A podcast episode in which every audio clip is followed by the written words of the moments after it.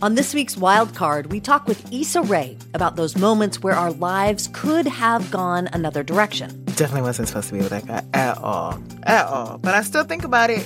I'm Rachel Martin. Issa Rae tells us how to make peace with the path not taken. That's on the Wild Card podcast from NPR, the game where cards control the conversation. Hey, everybody.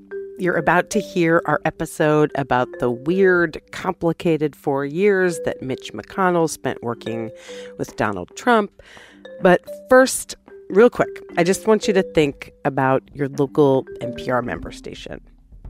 Maybe you listen to it every day, maybe you don't, and you just like NPR podcasts like this one.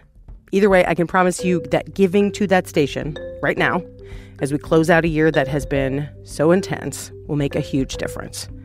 Most of us who work at Embedded at one point or another worked at or with an NPR member station, so we can say from experience they are everything. They are dedicated and hardworking people who cover important local news that often would not get covered otherwise. They also help pay for NPR's national programming, like Embedded, and any other NPR podcast you like. And the thing is, 2020 has been hard for them too. So please consider donating right now to your NPR station. Whatever you can do is fine. Please do it. Go to donate.npr.org slash embedded. Again, that's donate.npr.org slash embedded. Thanks. Here's the show. Last week, Senate Majority Leader Mitch McConnell, for the first time in weeks, acknowledged that Donald Trump will not be the president in January. Sort of. McConnell was talking about a COVID relief package being negotiated by Congress. And I think we all know that after the first of the year, there's likely to be a discussion about additional, uh, some additional package of some size uh, next year, depending upon uh, what the new administration wants to uh, pursue. And that was it the new administration. This dance is one that McConnell and other Republicans have been doing for the last four years. Trump does a thing that critics say is outrageous, in this case, refusing to acknowledge that he lost the election. Reporters ask McConnell to comment on the thing, and McConnell mostly stays quiet. Because to diss Trump would be to alienate millions of people in McConnell's own party who voted for Trump. Trump, of course, is on his way out. McConnell is still in. He just got reelected. Though whether he keeps a majority in the Senate will be determined by two runoff elections in Georgia next month. In today's episode, we're going to go back to Trump's presidency and look at this complicated relationship between McConnell and Trump.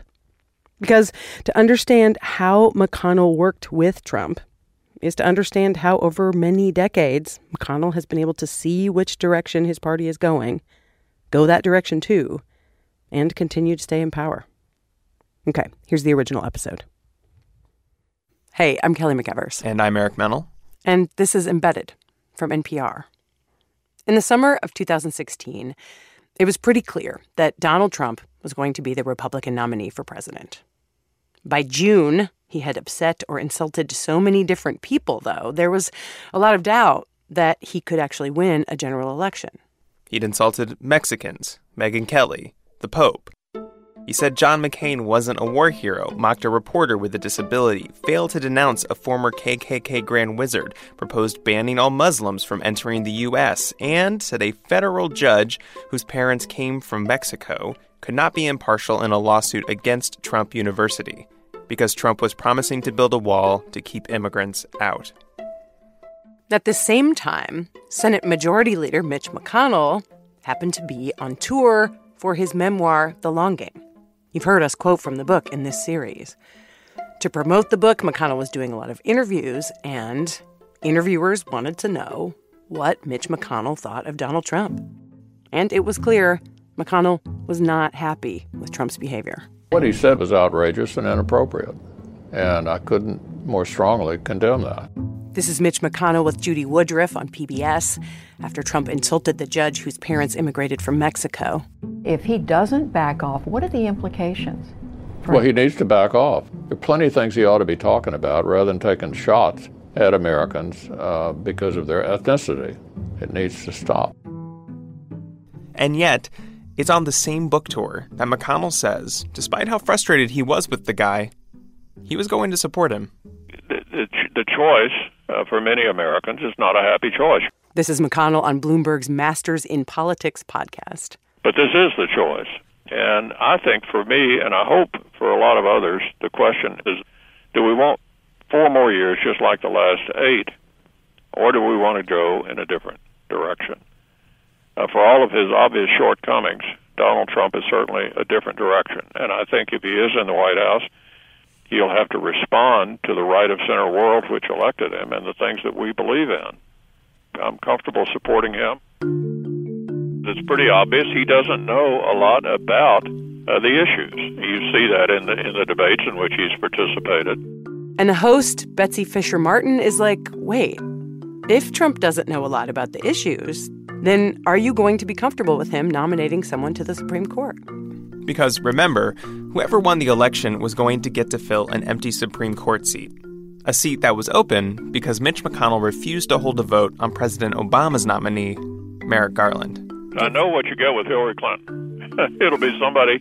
Uh, well, like but Merrick Garland is a moderate justice. No, no, he's not. No, he's not. We've studied his record pretty closely. He always comes out on the left. McConnell says he has no doubt that Trump will nominate a conservative justice. It's almost like, relax. I've got this. But then, at one point, the host asks a question that is on a lot of people's minds. Is there a line that he could cross that you would decide you couldn't support him anymore? I'm not. I'm not going to to speculate about what he might say or what I might do. But I think it's pretty clear. I've been very clear publicly about how I think he ought to change directions, and I hope that's what we're going to see. Trump did not change. Later in the campaign, he insulted a Muslim Gold Star family. He encouraged Russia to hack Hillary Clinton's emails. And then, just a few weeks before Election Day, the Access Hollywood video leaked, where Trump bragged about sexually assaulting women. And for a minute, people thought Trump was doomed. And Republicans in competitive elections rushed to condemn the comments, calling them offensive, inappropriate, outrageous, demeaning, disgraceful, indefensible, and impossible to justify.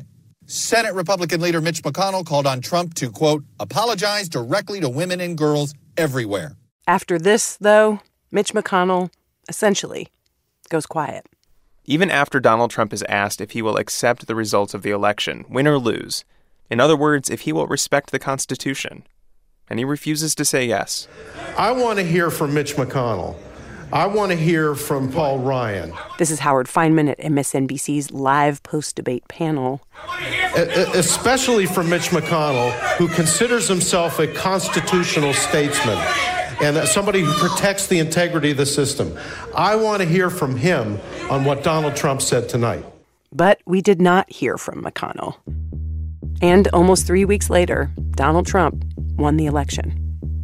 Republicans kept their majority in the Senate and Mitch McConnell kept his job. I hope you're having as good a day as I am. The job, he says in his book, he had aspired to for decades. Can you characterize how you see the Senate majority's relationship with President elect Trump? Is it to be a partner? Is it to be a facilitator of his agenda? We look forward to working with him. I think most of the things that he's likely to advocate, we're going to be enthusiastically for. Where we have differences of opinion, I expect to discuss them privately and not sort of hashing them out in public. Mitch McConnell has spent a lifetime learning how to win. It's what we've been reporting on this whole series how he used his lack of charisma to his advantage, how he wasn't afraid to make enemies, and how he worked the system to further his and his party's interests. And he's still doing all of that. Only now with Donald Trump this unpredictable anti establishment president. And together, they are reshaping the country in ways that affect us all. That's our show today The Unlikely Politician and the Most Unlikely of Presidents. After the break.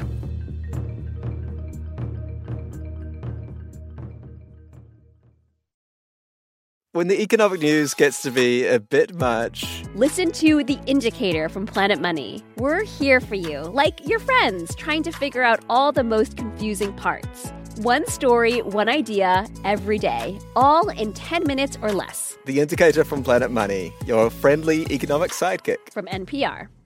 There's a lot to stay on top of on any given day. You might have to break things down into smaller pieces in order to keep up. That's why we're introducing the new Consider This newsletter from NPR.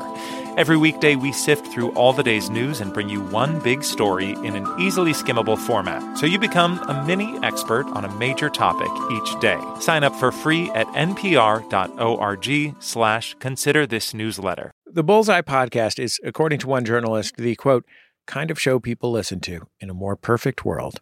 So make your world more perfect. Every week, Bullseye puts the pop in culture, interviewing brilliant authors, musicians, actors, and novelists to keep you on your pop culture target.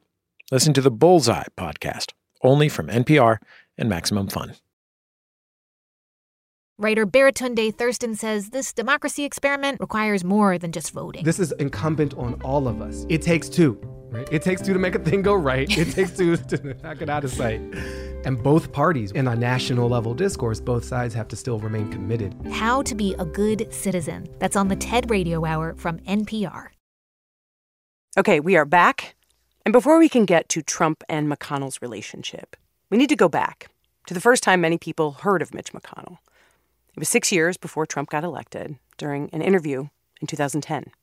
Senator Mitch McConnell did an interview with National Journal. In it, he said, quote, the single most important thing we want to achieve is for President Obama to be a one-term president. Mitch McConnell says our goal, our priority politically, make this man a one-term president. How do you go? What about governing?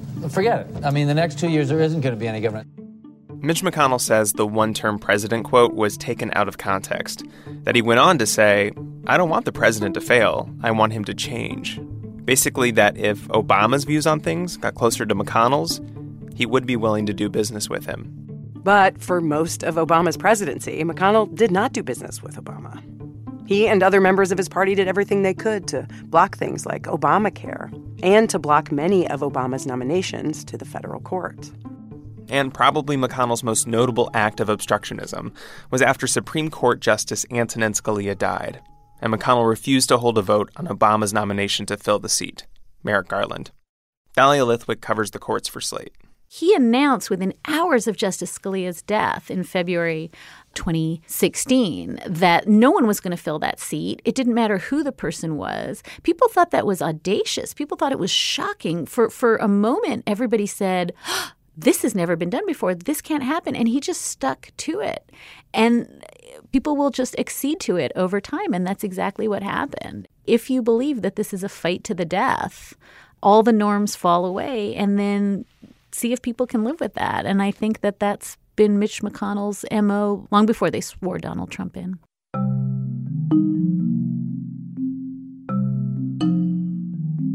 The thing is, Mitch McConnell's Supreme Court move ended up being very good for Donald Trump. Back in 2016, when some Republicans were worried Trump wasn't conservative enough. This, according to Al Cross, who has covered Mitch McConnell for decades and has been our guiding hand throughout this series. There was a considerable reluctance among evangelicals and religiously oriented conservatives to accept this guy, this objectionable person, as the nominee of the Republican Party. Once they saw there was policy to be accomplished through that election, they said fine. So I asked Al how instrumental he thought that was to getting Trump elected. He wouldn't have been elected without it.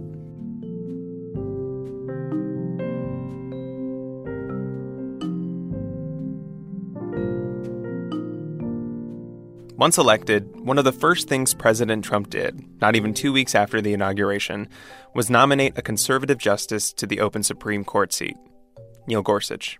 We are gathered here today for a truly momentous occasion in our democracy the swearing in of a United States Supreme Court justice. At the swearing in ceremony, Trump was sure to acknowledge McConnell. Today, I especially want to express our gratitude to Senator Mitch McConnell for all that he did to make this achievement possible. So thank you, Mitch. Mitch McConnell had gotten what he wanted a Republican president, a conservative Supreme Court justice.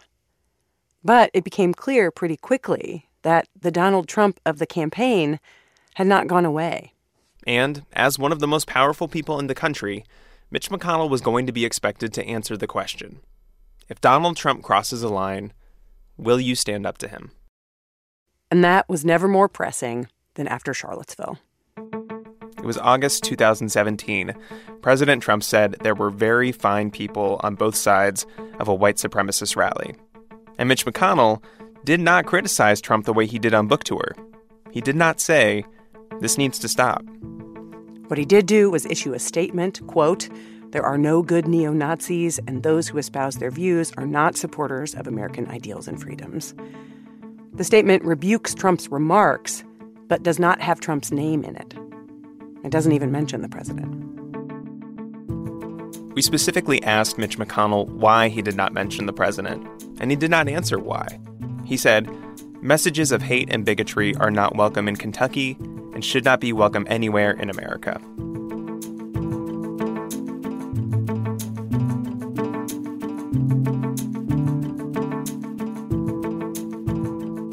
In January of 2019, it was McConnell who became the focus of many people's anger at Washington. People including New York Congresswoman Alexandria Ocasio Cortez. Okay, guys, we went to Mitch McConnell's office where we went to the Senate cloakroom. Where, hashtag, where's Mitch? At the time, the country was in the middle of this big crisis. President Trump wanted Congress to authorize $5 billion for a wall at the U.S. Mexico border. And when he didn't get that funding, he let parts of the federal government shut down. You might remember this. Democrats in the House kept passing bills to reopen the government without the border wall money. And Ocasio Cortez was saying the Senate should vote on these bills too. But the Senate Majority Leader, who gets to decide what the Senate votes on, is, of course, Mitch McConnell, and he says there will be no vote.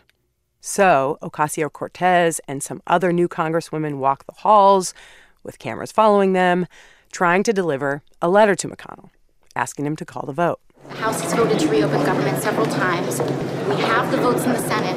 It's Mitch McConnell who refuses to call a vote on it. He's not in the Russell building, he's not in the floor of the Senate, and 800,000 people don't have their paychecks. So where's Mitch? This shutdown now belongs to Mitch McConnell. Donald Trump started it, and Mitch McConnell is doing everything he can to keep it going for Donald Trump. Look, the Democrats have voted nine times to reopen the government. Senate Majority Leader Mitch McConnell refuses to take up any of those measures. He and Donald Trump are responsible for those 800,000 people who are not working or who are working who are not being paid. Mitch McConnell, do your job! We should say McConnell's reasoning here was why should I pass a bill that I know the president will veto? McConnell would then need two thirds of the Senate to override a presidential veto, and it's not clear he had the votes. What was clear is he did not want to go against the president. The shutdown ended up being the longest in history 35 days. Trump eventually did agree to reopen the government, saying Congress had three weeks to figure out how to fund the border wall. But that did not happen. So Trump went around Congress and he declared a national emergency so he could get the money to build the border wall anyway.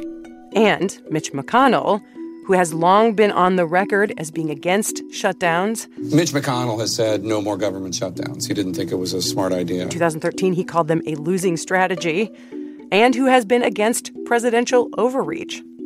Under President Obama, he said executive orders were undemocratic. The action he's proposed would ignore the law would reject the voice of the voters. A man who many people say believes deeply in the institution of the Senate. I've just had an opportunity to speak with President Trump. Got on board. And I've indicated to him that I'm going to prepare, I'm going to support the national emergency declaration. McConnell told us, quote, there was and continues to be a clear border security and humanitarian crisis on our southern border. McConnell embracing the national emergency was one of the most uncharacteristic things he has ever done. This is Al Cross again. Because he is an institutionalist. He knows there's no national emergency. He knows that if Congress were to exercise its proper role, it would countermand that emergency declaration. But he's running for reelection, so the institutional concerns fade very quickly. The fact that Mitch McConnell is up for reelection in 2020, Al Cross says, is the most important thing to understanding McConnell's relationship with Donald Trump. Because in Kentucky, Donald Trump has an approval rating around 55%. Mitch McConnell's approval rating is around 36%, according to a morning consult poll back in April. He certainly has, as his prime directive right now, getting reelected in Kentucky. And because Donald Trump is very popular in Kentucky, that means not getting too much distance between himself and Donald Trump. Al Cross says one way McConnell has been able to keep winning in Kentucky despite his unpopularity is that he adapts to where he sees the party is going. And right now, in Kentucky at least, the party is going with Donald Trump. Mitch McConnell himself likes to say if you don't win, you have to go home. You don't get to make a difference. Here's ProPublica journalist Alec MacGillis, who wrote a book about McConnell. For Mitch McConnell, winning is all. At the end of the day, it is all about what you can do to set yourself up to win the next time. And that's, of course, true to some degree of all politicians, all candidates, but it's more true of him than anyone. Mitch McConnell and Donald Trump don't have a lot in common, but they do like winning. In the first two years of Trump's presidency, they tried getting legislation passed and had mixed results. But there are ways to change laws that don't involve legislation. Here's McConnell on conservative commentator Hugh Hewitt's radio show. When we did comprehensive tax reform 30 years ago, it lasted four years. What I want to do is make a lasting contribution to the country. That lasting contribution to the country after this break.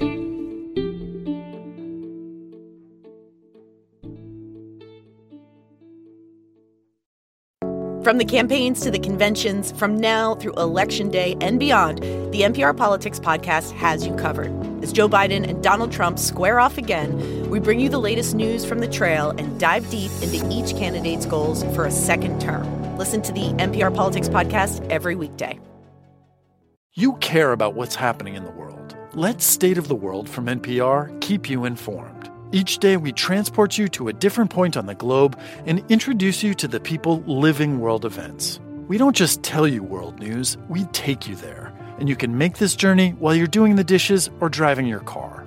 State of the World podcast from NPR. Vital international stories every day. On the Code Switch podcast, conversations about race don't start and stop with the news cycle. We know that race is always relevant, and we have new topics, new voices, and new stories for you every single week. Listen to the Code Switch podcast from NPR. Hey, before we get back to the show, just a reminder to help out your local NPR station, which also helps this show and all of your favorite NPR podcasts. Go to donate.npr.org slash embedded. Thanks.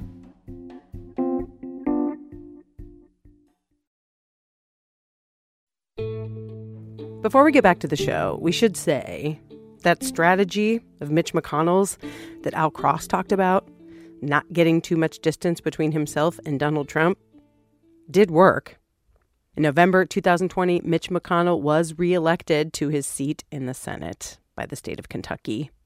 He won by 20 points. This, despite the fact that his popularity rating is still low. Okay, here's the show. If you were to walk into the Senate chamber these days, it is highly unlikely you would get to watch any actual legislation being passed. What's more likely is that you'd see Mitch McConnell standing at a podium doing one of his favorite things reading a list of nominees to the federal courts. Howard Nielson of Utah, Stephen Clark of Missouri, Carl Nichols of the District of Columbia, and Kenneth Bell of North Carolina. A lot of these nominations are possible because Mitch McConnell and other Republicans spent years blocking President Obama's nominations to the same seats. And now that Republicans control both the Senate and the White House, they have been incredibly efficient at filling these vacancies. vacancies they, in part, helped create. We hear a lot about the nine justices who sit on the Supreme Court, but the vast, vast majority of federal cases are heard by other federal judges. Just below the Supreme Court, at the appeals court level, there are spots for 179 judges. And a level below that, the district courts, there are more than 600 seats for judges. And these appointments have the potential to change a lot of things that people care about immigration, criminal justice reform, the environment, voting rights, the First Amendment, religious rights. Most of those issues are decided in federal courts. Jessica Levinson teaches at Loyola Law School. People sometimes say, you know, what if I was a one issue voter? What should be my one issue? And I always say the court. It's not just the Supreme Court, but it's the entire federal branch that really matters because they make decisions that impact people's daily lives.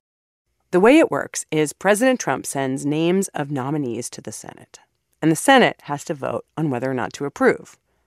The person who decides when these votes happen is, of course, the Senate Majority Leader, Mitch McConnell. And lately, he has been pushing through a lot of them. The record breaking pace is a significant victory for conservatives and for Senate Majority Leader Mitch McConnell. He's made confirming judges his highest priority.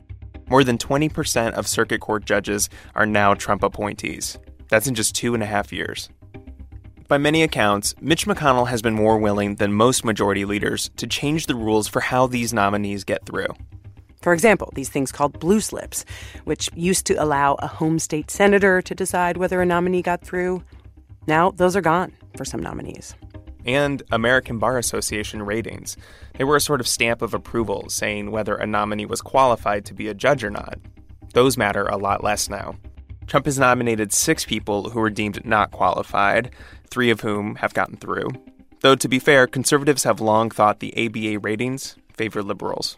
And just recently, Mitch McConnell voted to change Senate rules again so that rather than having to debate these nominations for 30 hours each, now they only need to be debated for two hours. McConnell's explanation he says historically, there had been more bipartisan agreement on these nominations. And now the Democrats are using those 30 hours to slow down the process. And that to me is almost the central hypocrisy of Mitch McConnell. Again, this is ProPublica journalist Alec MacGillis.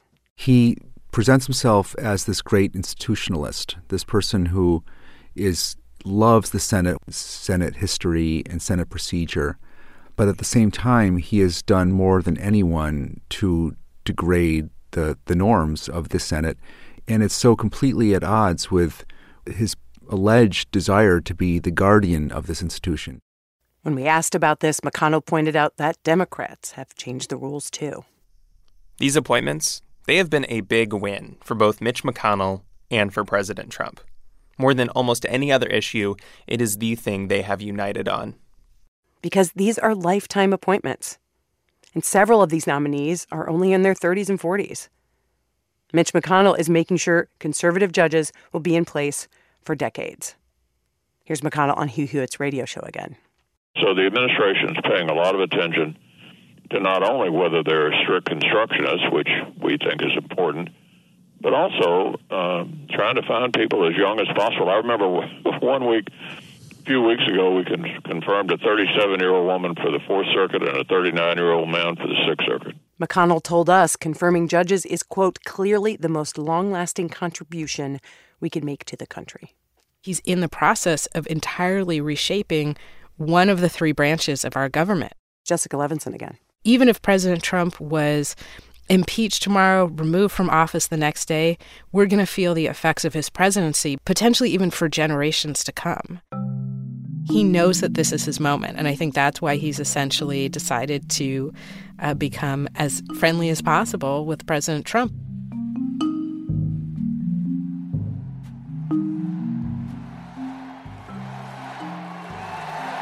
That's right, USA and hello, Kentucky. Thank you. Richmond, Kentucky. Thousands of people in a big university coliseum. It's just before the 2018 midterms, and President Trump is stumping for a Republican running for Congress. But there is another Republican Trump wants to talk about. And I'll tell you something. We have a man one of the most powerful men in the world. It's okay, comes from Kentucky. That's not bad. Got to respect him. And he heard about this. He said, I want to be there. He's one of yours. He's joining us tonight. Mitch McConnell, in a suit, is waiting off stage. I know tough people. He's tough. He's Kentucky tough, which is about as tough. He stared down the angry left wing mob. He never blinked and he never looked back. And he got us a man who will be one of our great, great Supreme Court justices. Senate Majority Leader Mitch McConnell. Come up, Mitch. This rally was just 10 days after Brett Kavanaugh was sworn into the Supreme Court. After Christine Blasey Ford accused Kavanaugh of sexual assault, an accusation Kavanaugh denies. Thank you, Kentucky. Aren't we proud of President Trump?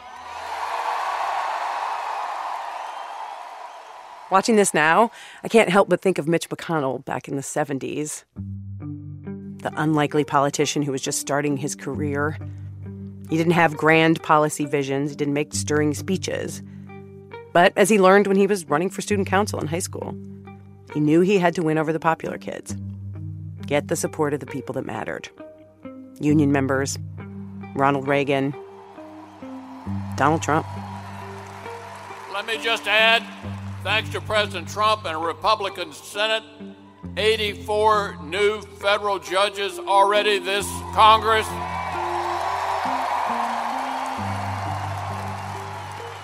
That's already a record, Mr. President. Keep sending them our way, and we'll keep confirming them and change the court system forever. Thank you for being here.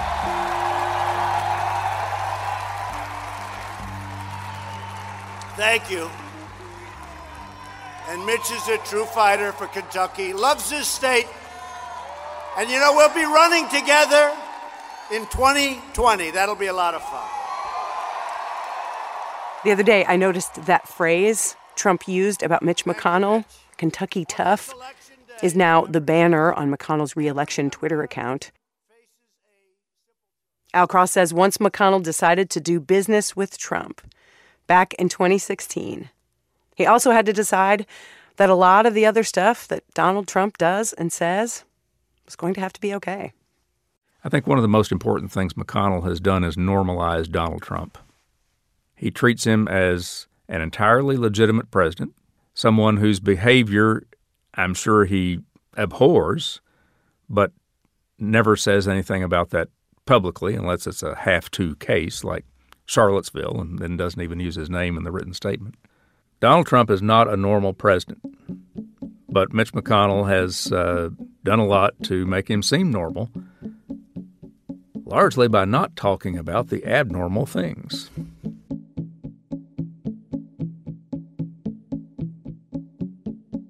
Mitch McConnell has been talking about a lot of other things lately, more than he usually does. He proudly calls himself the Grim Reaper for leaving the Democrats' bills to die by not bringing them up for a vote in the Senate. He says the proposal for Washington, D.C. and Puerto Rico statehood is full bore socialism. And when Congress held hearings on reparations for African Americans, McConnell said slavery was so long ago it would be hard to know who to compensate. Americans dealt with the original sin of slavery, he said, in part by electing Barack Obama. And on a recent visit to Kentucky, someone asked him if a Supreme Court seat came open again, close to the next presidential election. What would he do? Would he keep it open the way he kept Scalia's seat open? Oh, we'd fill it. oh, we'd fill it. Democrats were outraged. Critics said it was the height of hypocrisy. But McConnell said now that he and the president are both Republicans, unlike when Obama was president, filling the seat would be fair game. Al Cross says he was not surprised by McConnell's comment. It was pragmatic, shrewd, unyielding, the McConnell he has watched for years. But there was something about it that did surprise him an uncharacteristic bit of emotion. He gave a little smirk before he gave the answer. We fill it. I think he was quite pleased with his ability to manipulate the process and pleased that he is in the position that he is to drive that process. I think that's what the smirk was about. Mitch McConnell, of course, did fill that seat after Supreme Court Justice Ruth Bader Ginsburg died. And despite the fact that her dying wish was to let a new president fill the seat, just days before the election, McConnell's Senate approved Justice Amy Coney Barrett. By now, December 2020, Mitch McConnell's Senate has confirmed 237 federal judges who will serve lifetime appointments.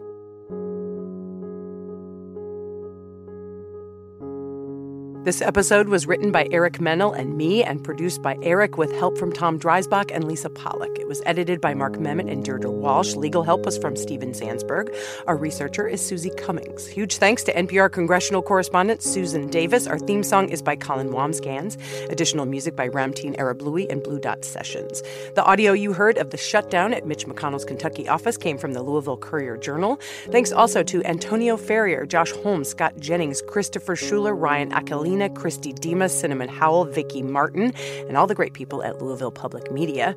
Alec MacGillis's book is called The Cynic. Mitch McConnell's book is called The Long Game. Al Cross directs the Institute for Rural Journalism and Community Issues at the University of Kentucky. You can read his columns in the Louisville Courier Journal. Subscribe to this podcast if you have not already. Hit us up on Twitter at NPR Embedded. And come back next week for more when you finally will get to hear from the Senate Majority Leader himself. I think there are two kinds of people in politics those who want to make a point and those who want to make a difference. I want to make a difference. That's coming up on Embedded from NPR. This update was produced by Justine Yan. The Essential Mitch series is produced by Reyna Cohen, edited by Jenny Schmidt, and our supervising producer is Nicole Beamsterboer.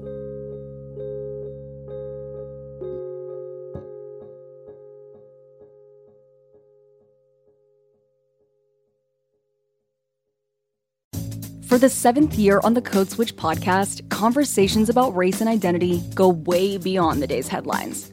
Because we know what's part of every person is part of every story. We're bringing that perspective with new episodes every week. Listen on the Code Switch podcast from NPR. Every weekday, NPR's best political reporters come to you on the NPR Politics Podcast to explain the big news coming out of Washington, the campaign trail, and beyond. We don't just want to tell you what happened, we tell you why it matters. Join the NPR Politics Podcast every single afternoon to understand the world through political eyes. Numbers that explain the economy. We love them at The Indicator from Planet Money. And on Fridays, we discuss indicators in the news, like job numbers, spending, the cost of food, sometimes all three. So, my indicator is about why you might need to bring home more bacon to afford your eggs. I'll be here all week. Wrap up your week and listen to The Indicator podcast from NPR.